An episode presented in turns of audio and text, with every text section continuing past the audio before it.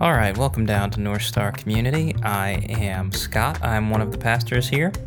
I'm Teresa, also one of the pastors here.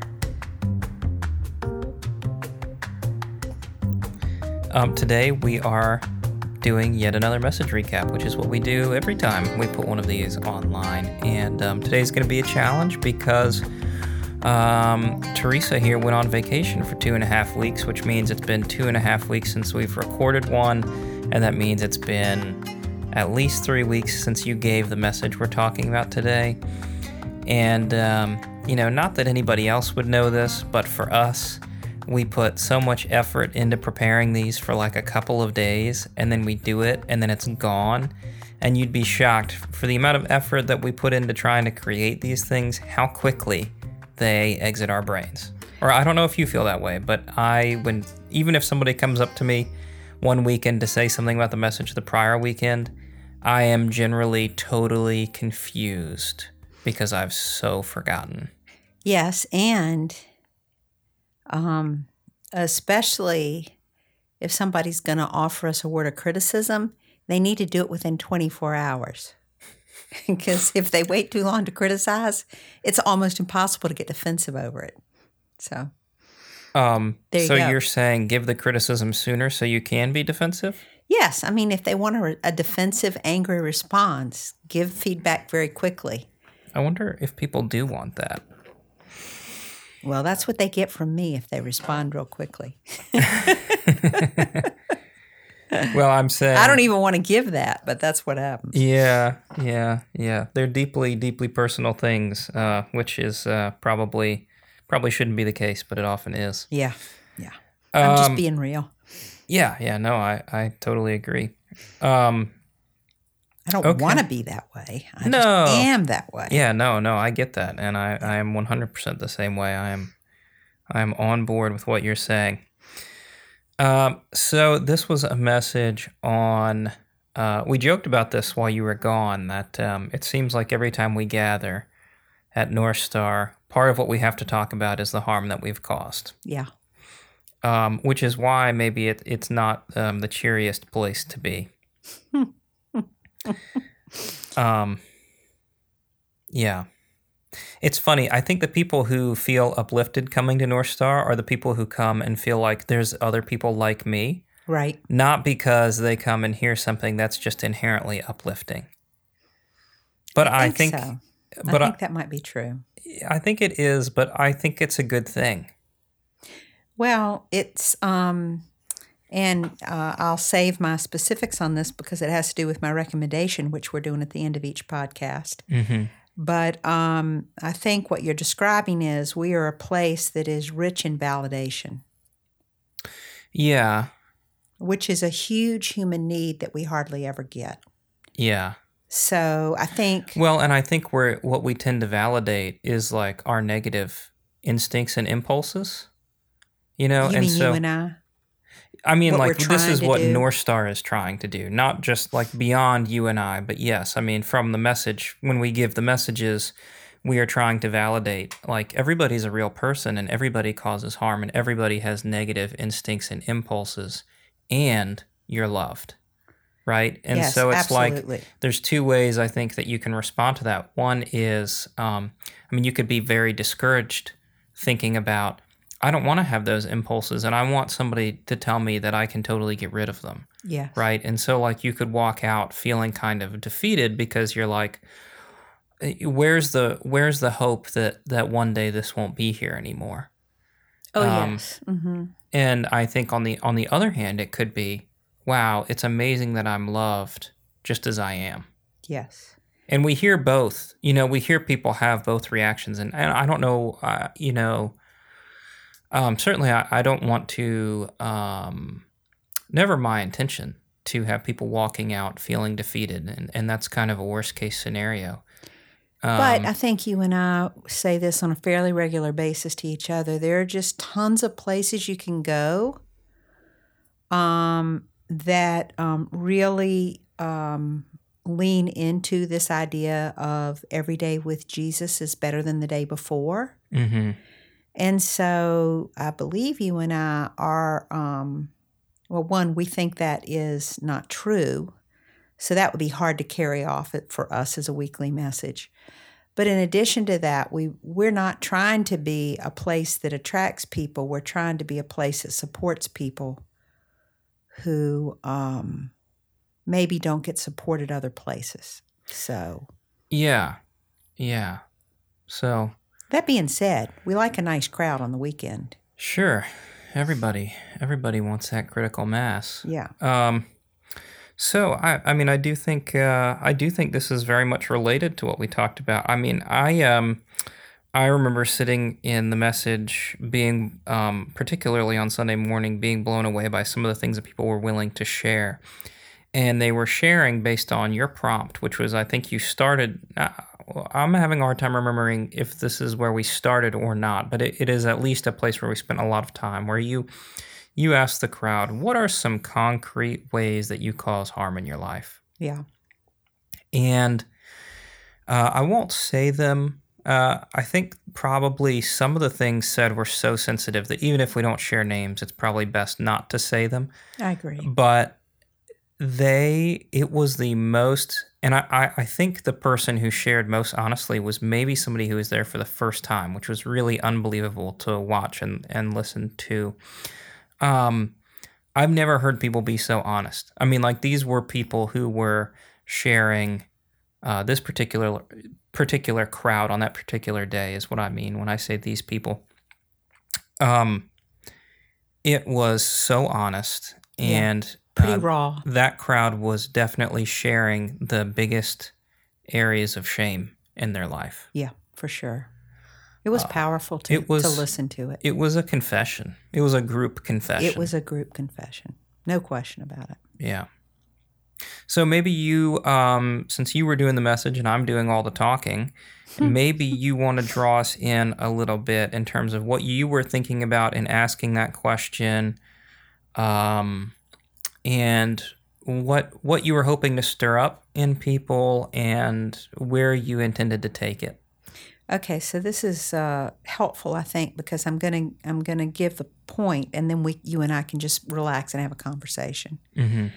So I Try think, to relax. Yeah, yeah. I think that uh, the point that I was uh, going for, the thing that I was trying to, I was trying to do two things. I wanted to connect with the audience in a way that this was not some sort of theoretical discussion, but that emotions might actually be attached to the thoughts. Mm-hmm. Like I, I was hoping that at least some of the people in the crowd would actually sit with this idea that they have done harm Yeah. for more than a skittering second. Yeah. Um, and I knew it was going to be uncomfortable and painful, Mm-hmm. but I was trying to create, I guess I was presuming upon the fact that I think that we have worked really hard in an attempt to create an environment where it's okay to be your worst self. Yeah. And um, I was excited to see that we had that capacity in our crowd to do that and was very grateful for it. And really, it was very worshipful for me Mm-hmm. uh, to have that confessional space. And then, spoiler alert, here was the conclusion.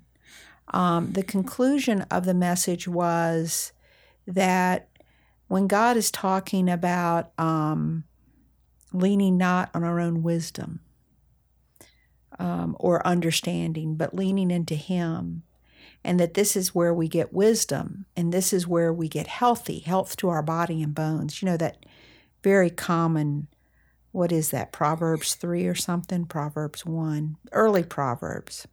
You were speaking out of Proverbs 3, but I think you're referring to a different verse if memory serves.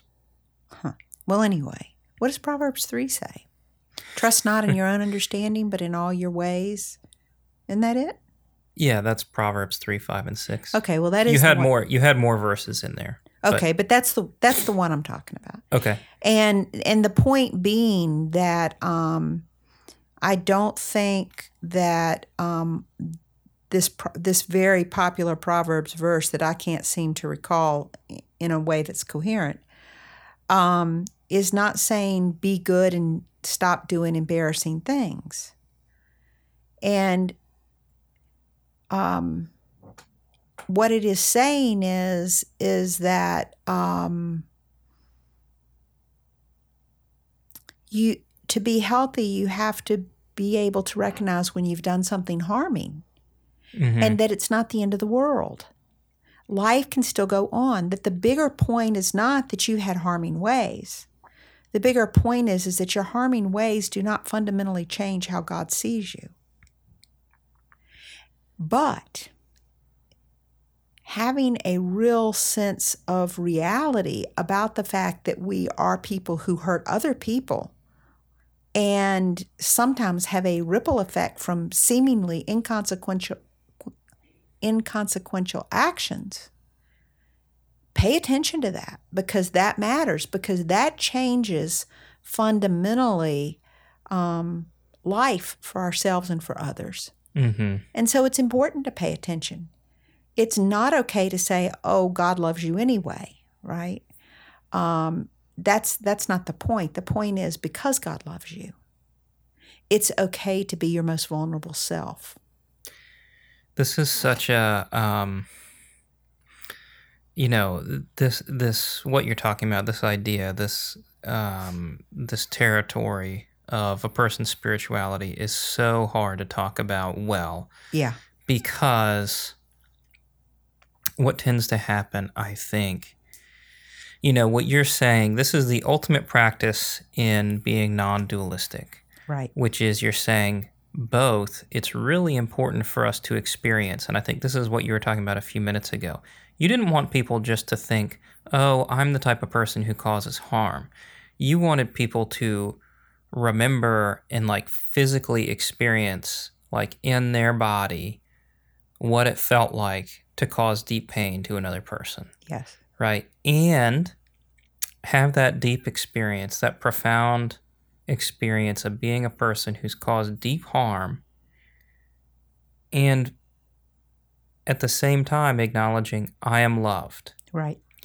And that is very much not the same thing as saying it doesn't matter that I caused harm because I'm loved or yeah, I'm the I'm the type of person that caused harm but everybody else is too or something like that. You know what I mean? Like in this conversation it's so easy. I'm, I apologize. That was my chair squeaking and I'm not going to be able to edit that out. I I can tell you um, since I was talking when it happened. But it, it's so hard to have this conversation and not have a couple of things happen where you dismiss the harm that you cause and you don't really experience the depths of it because you're latching on too tightly to the idea that you're loved and therefore for some reason people think so my actions don't matter so much Yeah, you should just forgive me because yeah or love me.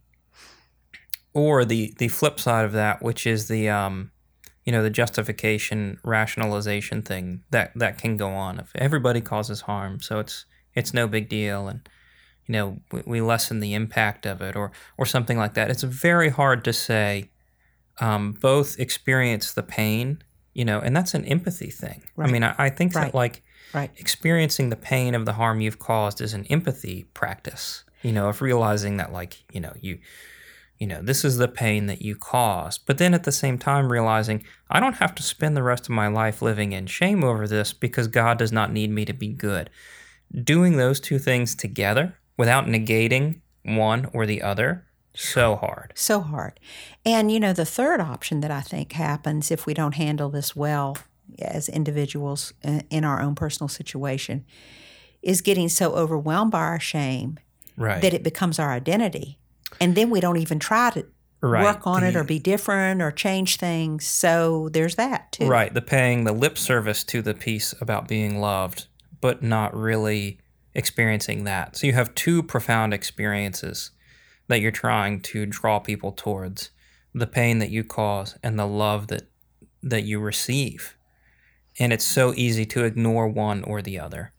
I had an example of this yesterday, which this was not part of the message, but it, I think it's uh, a really, um, I found it to be a moment. So I was babysitting your daughter yesterday, Mhm. and she was not at her best. She was not feeling well. And um, I don't think we've talked about this, so I don't actually know what's coming. No, here. I I'm didn't tell you. guessing. I'm guessing she hit you. Uh, she brought the claws of death upon my neck. It's Oh, lucky yeah. she didn't get my She'll- jugular. She goes for the jugular. She does. Yeah. She's done that to me. Uh, so uh, I can't remember what she was displeased about, but her reaction to the displeasure, because I was whole, oh, she wanted, she was sitting with me, her Mimi, but she wanted her pa. Her pops. My, da- my dad. And uh, Pops was working, and so Pops uh, wasn't available, but she didn't like my answer when she asked for Pa because she knew he was just right on the other side of the door from the room we were in. and so uh, she tried to kill me with her fingernails. and, I know exactly what that is. you know, she's never actually done it with such effectiveness on me before. So I was startled. Her little nails are are sharp Ooh. as. Ooh. And so I said, Nora, no. And I probably said it, you know, pretty firmly, which you can probably testify that I'm not exactly the firmest grandparent in the world. And I don't think I've ever told her no before. And uh, it startled her. Mm-hmm. Um, and I do think she's a very sweet, sensitive little girl. These occasional maniacal efforts to kill me are just a blip in the screen of her sweetness. But I said, Nora, no. And I scared her with the firmness of my tone. Mm-hmm. Yep, I've done that too. And she asked me to comfort her. Mm-hmm. So she wrapped her little arms around my neck Mm-hmm. and buried her head into the very neck that just minutes ago she was trying to get to bleed. Mm-hmm. And I thought what a non dualistic perspective this was, right. right? Because on the one hand, she's really frustrated with me because I didn't give her what she wanted. And she was willing to do harm to express it. Now, come on, she's less than two years old. She's not having these thoughts, right? Right. But right. it's a metaphor. yeah. And yet, at the bottom line of it all is even though I startled her with the no, she knows Mimi loves her. Mm-hmm. And so the very person that was withholding from her was the also the person that she wanted to comfort her. Right. And I was like, yes, that is that is the essence of of being able to see the both and. Yep. And it was all happening at exactly the same time. Yeah, yeah. I mean, um, yeah. So in terms of using that as a metaphor, it's more like um, a metaphor for experiencing two diff- two things that are difficult to experience at once, right? Because we're not suggesting that the that when we cause harm, that that's an instance of God withholding something from us. Oh no. No, no, no, no. Right. I'm just. I know you weren't Yeah, saying yeah, that, yeah. but I'm just trying to make that clear. Just, um, just to make sure that nothing is going on beneath the surface that we don't want it to. Um, but yeah, I mean that that is um, one of the startling things to me is um, how quickly you can go from one to the other with a with a toddler, Right. um, and how there doesn't seem to be any discrepancy for them between the two. Right. I'm frustrated with you, and I love you more than anything. Yeah. And um, that is something to learn from. Yes. I think. I mean, like, cause that, cause I think that it's it's. I think what's happening there is there's no skepticism that's entering into the equation, like Right. because like um, so often what adults do is like I'm frustrated with you, therefore I become skeptical about what kind of presence you're going to be in my life. Right. And what you're seeing here is I'm frustrated with you, but I am in no way doubting Right. that you have my best interests at heart Right. or that you can provide for me or care for me or something like that. I mean, who, who knows what's going on in the mind of a baby, but I'm suggesting these are mentalities that an adult could, an adult could conceivably latch onto. I think so. And just this idea. Or maybe they maybe they can't, but maybe it would be a good idea if we could. Yeah. But this idea, I think, and I, and I meant this as a very, very limited metaphor, Right. but this idea that I think for a toddler who are completely dependent on the grown-ups in their lives, Yep. this idea that um, that they are well and truly loved, and that the grown up will comfort them, even as they clearly know they've done something that displeased that adult. Right. So, um, you know, I think And the was. dependence piece. yeah. Sorry, I didn't mean to cut you off. No, no, no, no. I But that the- dependence piece is good. Sorry. I just did it again.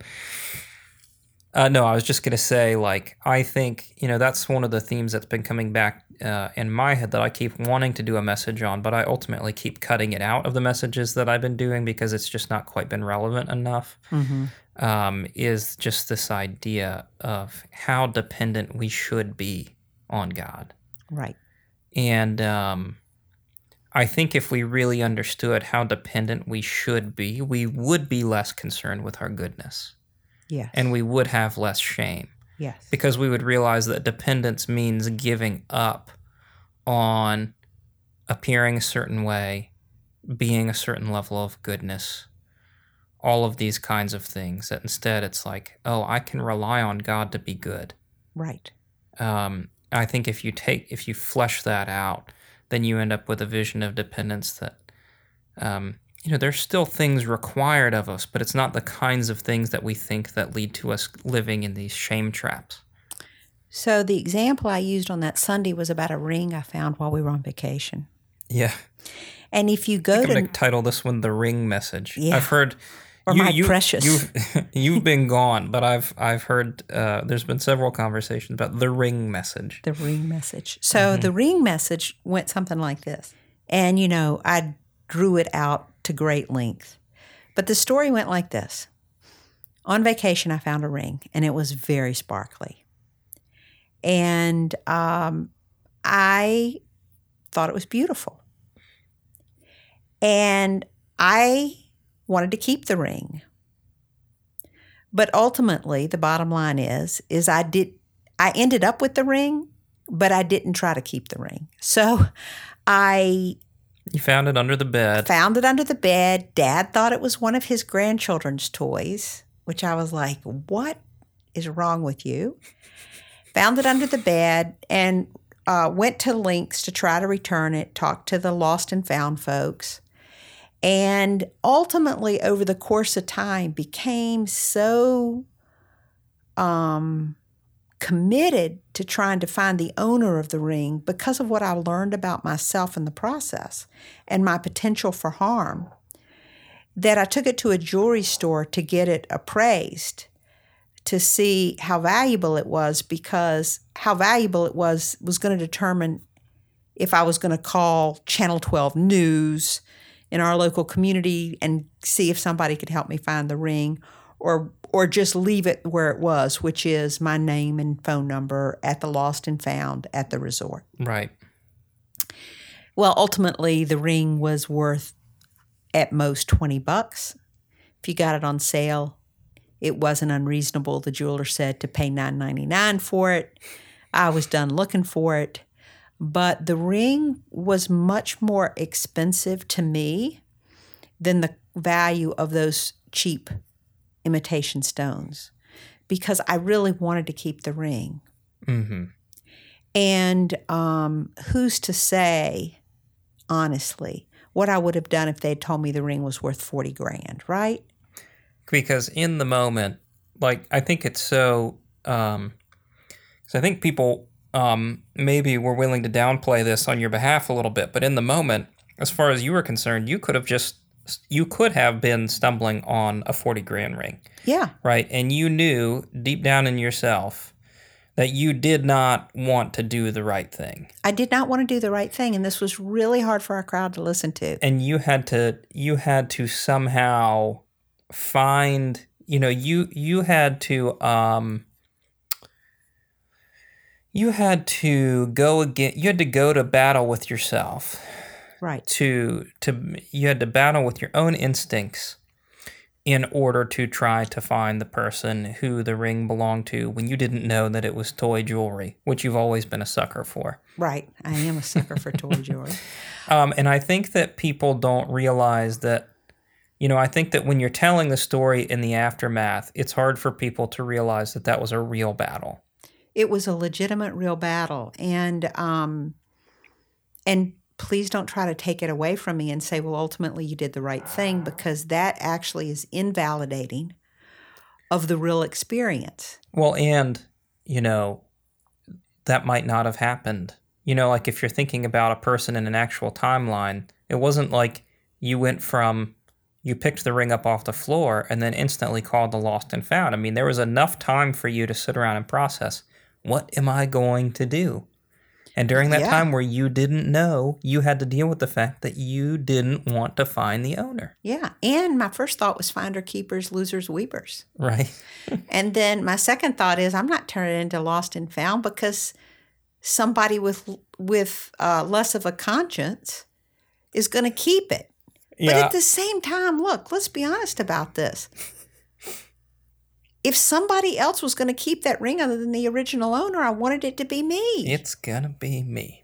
So, um, anyway, that was the story. And um, I think the illustration, I chose that illustration to say this that what, re- what was really helpful to me was giving myself the time to think about what I really wanted to do. Because I honestly had the thought if I keep this ring, um, How does that change me? how does how does that change me? Because what it doesn't do is Or it- what does it reveal about me? yes, because what it doesn't do is change God's love for me, Mm-hmm. and I believe that. Mm-hmm. So if that's true, then I don't make decisions when I can remember that. I don't make decisions out of fear or shame or guilt. I have to dive deep and decide who do I want to be? Because Yeah. God's going to love me no matter what. And I you have to wrestle with the vast freedom yeah. of choosing what kind of child you're going to be. And ultimately, I couldn't come back to my community with a straight face and deliver messages about being people of integrity or doing hard things, knowing that I was willing to sell my soul For 20 bucks. for 20 bucks. yeah. So that was the story. And um, I've already told you the point. And that's just what I think it is like to be human. Yeah, and I think just to, to emphasize it, I think that um, if you're always going to be loved, then there is a tremendous and terrifying freedom that comes with that. Of there's not going to be a punishment that pushes you back towards the middle of the path. You know, um, you know, if you're relying on on God's discipline or God's punishment to make you the person that you want to be, that's not a good strategy. I mean, there are there are verses that reference God's discipline, and I think that's possible, but from time to time. But God doesn't just discipline you every time something every time you make a a hurtful choice. Right. Right. And so you need to realize that like you're not bowling with bumper guards here. Yeah. There are no bumpers. And that is very freeing. Um, and it's not always the kind of freedom that we would want. I mean, sometimes we want something outside of ourselves to push us back to the middle of the lane so we know we're safe. But it's more like we have the freedom to choose whether or not we're going to to pursue that kind of life, knowing that we're loved all along. Yeah. And the question is, you know, how much pain are we going to cause ourselves and others through not realizing that we're so free uh, to to be loving presences? Yeah. So all of that's to say it was uh, it was a really good experience. And I concluded the message by saying that I was going to keep the ring on my nightstand as a reminder to myself. Uh, but one of my friends in our community who heard the message said that was a big waste and could she have it? So I gave it to her. That's And it looks marvelous on her hand. That's funny. So yeah, that's that was that message. And I am deeply grateful that you and I could even remember what it was. Yeah, it took it took some time, but we did. Um, okay, so we are now closing by making uh, recommendations of various sorts um, to our listeners just to mix it up and add a little something else to what we're doing. So, uh, what is it that you want to recommend this week, or do you want me to go first? You go first. Um, I'm going to recommend a YouTube video. Okay. Um, it's like an hour and a half long. So Whoa, what? you've got to have some time on your hands. But um, Sorry. uh, mom's playing with her phone over there. I'm trying to reach, get to my uh, selection. All right, go ahead. Yeah, An okay. hour and a half It's long an hour and a half long video. YouTube video of um, a therapist named Carl Rogers. I think it's called Carl Rogers Counsels a Man on Anger or something like that. You could at least search search that on YouTube and find it. But here's why I want you to watch that. One of my friends recommended to me because I'm in a counseling program. He told me that his favorite therapist is Carl Rogers. And so I've I've been doing a, a kick on reading his work and off and on over the last couple years. But one of the things that he does so well in that conversation is listen and validate the person that he's talking to. And you can see what a profound impact that has on the person he's talking to. And so I would say it's really helpful to watch for anybody, not somebody who's trying to be a counselor, because it shows like the importance of how we um, behave in conversations can open up really meaningful uh, possibilities and experiences for the person that we're talking to. And just it's a way of thinking, what's my disposition when I'm talking to those that I love? And, and how can I uh, choose a disposition that really helps them know that they're loved and accepted by me?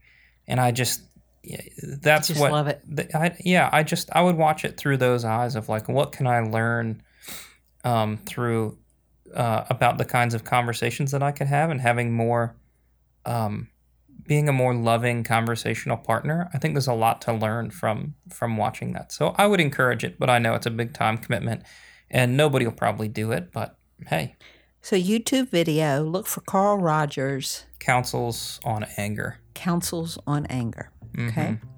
Well, you know, you'd have thought we had planned our choices, but we didn't.